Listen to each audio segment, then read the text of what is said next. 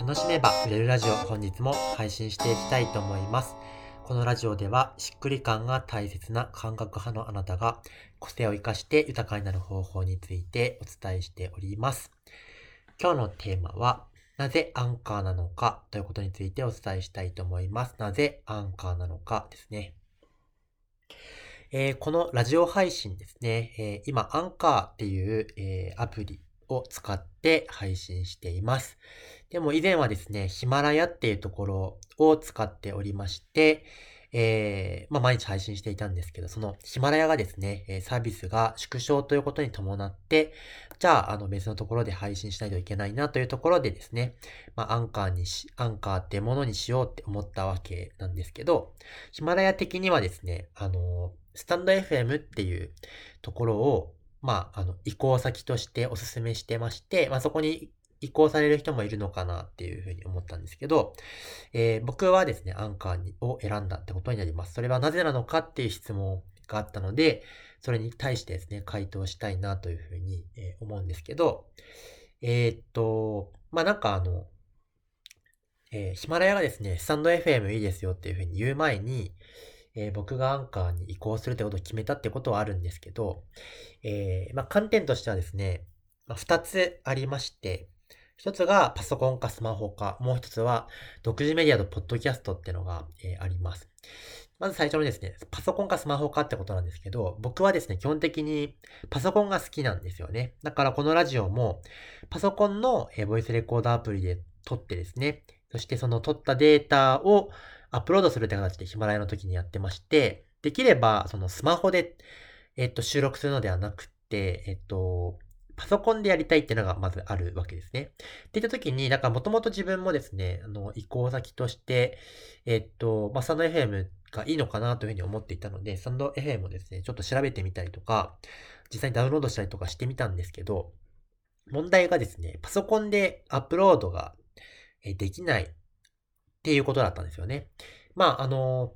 ちょっと調べたぐらいや、ちょっと調べてできないっていうふうに思ったんです。もしかしたらやり方あるのかもわかんないですけど、まあ、基本的にはできなそうだったわけですね。えっと、あ、じゃあ、ちょっと困るなと思って、えー、パソコンでアップロードできるのってないかなっていうのを調べてる中で、まあ、アンカーっていうものだったらですね、普通にパソコンでアップロードできるっていうところだったので、えー、まず、あ、なんかじゃあこれいいかなっていうふうに思ったのがいっこめですね。もう一個が独自メディアとポッドキャストっていうのがあって、えっと、ポッドキャスト系とそうじゃないものっていうのがあって、スタンド エフエム っていうのは独自メディアで、えー、ポッドキャストっていうのは、えー、まあ、なんかまた別枠なんですけど、どういうことかっていうと、ポッドキャストだとですね、独自、あの、ポッドキャスト系のメディアにいくつも同時に配信できるんですね。で、このアンカーっていうのに、えっと、今ですね、アップロードすると、なんかろっこかななこのメディア、Spotify とか、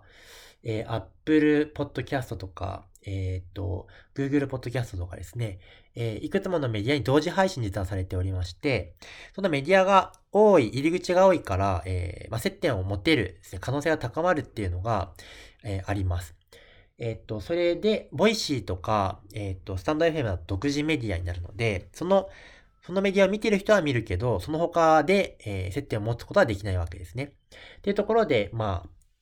その、ポッドキャスト系だと、たくさんの人に目が触れられる機会が増えるのかなというところで、まあ、なんとなくいいのかなというふうに、まあ、思って、えー、いたわけですけど、まあ、パソコンかスマホかっていうところが、僕にとっては大きかったかなというふうに思います。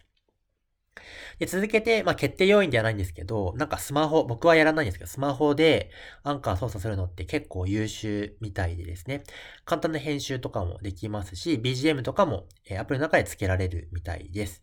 それから、えっと、アンカーのアプリを使ったコラボが、えー、できるらしくて、そのアプリ、アンカーを使っている人同士でですね、一緒に対談みたいなものも、えー、アプリの中であの収録できたりとか、まあ、そういう便利な機能とかもあるみたいです。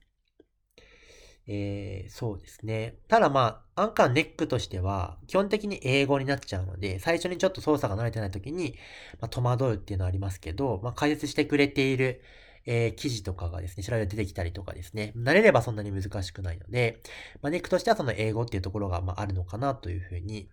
えー、思います。まあ、そんな理由でですね、えー、僕はアンカーにしました。えー、なんかラジオ誰どれでやろうかなって思っていた方はですね、参考にしてもらえればっていうふうに思います。で、まあ、補足というか関連テーマなんですけど、そもそも音声メディアってどうなのかって話を、えー、したいなというふうに思うんですけど、まあ、ろくてんぐらいあります。まずは、なんか、一応音声メディアこれから伸びていくって言われてまして、まだまだこれから普及していく段階なので、まあ、今参入しておくといいですよみたいな話はですね、えーまあ、聞いたりすることがあります。二つ目が、えー、特徴としてはですね、あの、拡散性ってのはそんなにないので、いきなり爆発的に再生数が伸びるってことは、まあ、あんまりないかなと思います。僕のこのラジオを聞いてる人も基本的には、僕を他のところで知った人が、エスエヌエス で知った人が、まあ、聞いてくれてるんじゃないかなっていうふうに思うんですけど、えー、このメディアから僕のことを知る人っていうのは、まあ、そんなには多くないのかなと思います。えー、まあ、少しはですね、まあ、あの、あ、怒るみたいというか、前にヒマラヤで僕のことを知ってくれて、えっと、実際に僕のサービスを受けに来てくれた人もいるので、時々そういうこともあるんですけど、まあ、そんなにその拡散性っていうのはないのかなと思います。まあ、YouTube とかの方がそういう意味では、えー、ハマるとですね、いきなりたくさんの人に知ってもらいたいっていうのはあるので、認知を広げるんだったら、まあ YouTube の方がまあ強いわけですけど、えー、まあでもじわりじわりとですね、ファンが、えー、一度聞く習慣を持ってくれた人が何度も何度も聞いてくれるっていうのはあります。えー、なんかながらで聞いてもらえるっていうのがあるんで、えー、日常に溶け込みやすいですし、まあその分生活に溶け込むことができたら聞くってことを日常に取り込んでもらえるとですね、接点が持ちやすいので、まあその、その中で信頼関係とかを育てたりとかですね、えー、まあ一度ファンになった人が積み上がっていくのかなというのが、えー、あったりします。あとは、えー、これよっつめですかね。人間性とか人柄が伝わりやすいっていうのはあって、やっぱり文字だけだと伝わらないものが声からだと雰囲気とか、えー、人柄っていうのは伝わるので、まあそういうのはいいのかなと思います。そういう意味では動画でも音声でもいいんですけど、えー、やっぱり声を伝えられるメディアっていうのはいいのかなというふうに思っています。みっつめがですね、えっと、まあ、話で伝えるって楽だなというふうに思ってまして、僕はまあ基本的に一発撮りで撮り直しはしないっていうふうにしているんですけど、まあ一回じゅっぷんとか話して配信するだけなので、まあ楽かなと思います。書き始めるとどうしても時間使ってしまうので、そういう意味でラジオは楽だな、僕にはすごく合ってるなというふうに思ってますね。で、むっつめが、コラボがしやすいっていうのがあって、あの、顔が出ないので、なんかあの、なんだろう、ハードルが低いなというふうに思ってまして、僕はその対談動音声ですね、対談ラジオっていうのを、えー、最近撮らせてもらってるんですけど、えー、っと、まあ、ズームで繋いで、えー、いつもと同じようにボイスレコーダーアプリで、えー、撮るって形でやってまして、まあ、その時の対談のハードルが低かったり、えー、するので、まあ、そこ、その点すごくやりやすいなって思ってたりします。あと、アンカーはコラボ機能っていうのがあるんで、えー、っと、二人ともアンカー使ってればですね、そのアプリ内でコラボ、もできたりもするって感じですね。なので、音声メディア気になっていた方はですね、参考にしてもらえたらいいんじゃないかなと思います。まあなんかその、スタンド エフエム はですね、僕は選ばなかったんですけど、スマホが好きな人だったりとか、あとやっぱりなんかその、おしゃれな、本当にラジオっぽいですね、音声が作れたりするのが、まあいいなというふうに思っていたりはするので、気になっている人は、まあそっちも、えー、ぜひ調べてみるといいんじゃないかなというふうに思います。では今日は以上です。また次の音声でお会いしましょう。バイバーイ。